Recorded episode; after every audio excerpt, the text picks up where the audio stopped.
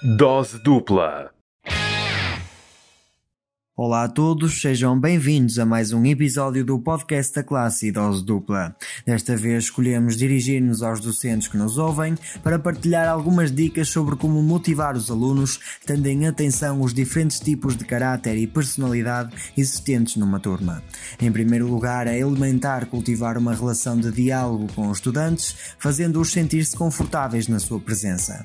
Para isso, tenta entender as suas perspectivas, incentivando-os a exporem os seus pensamentos sem rodeios. A preocupação com conhecer individualmente as características de cada aluno é também fundamental para manter a grande maioria dos jovens com interesse na matéria. Nem todos eles são iguais e é necessária determinada sensibilidade para perceber quais os pontos onde se deve insistir para conseguir motivar uma reação positiva da pessoa. Uma excelente forma de saber mais sobre os alunos ao mesmo tempo em que se promove o diálogo é realizar atividades que peçam aos jovens que envolvam episódios ou testemunhos testemunhos das suas vidas pessoais. Conservar um ambiente de debate vai oferecer uma maior participação em cada aluno, algo que faz com que estejam envolvidos na aula, evitando distrações. Mesmo que inconscientemente, os alunos vão retendo o que é dito ao mesmo tempo em que desenvolvem o seu espírito crítico.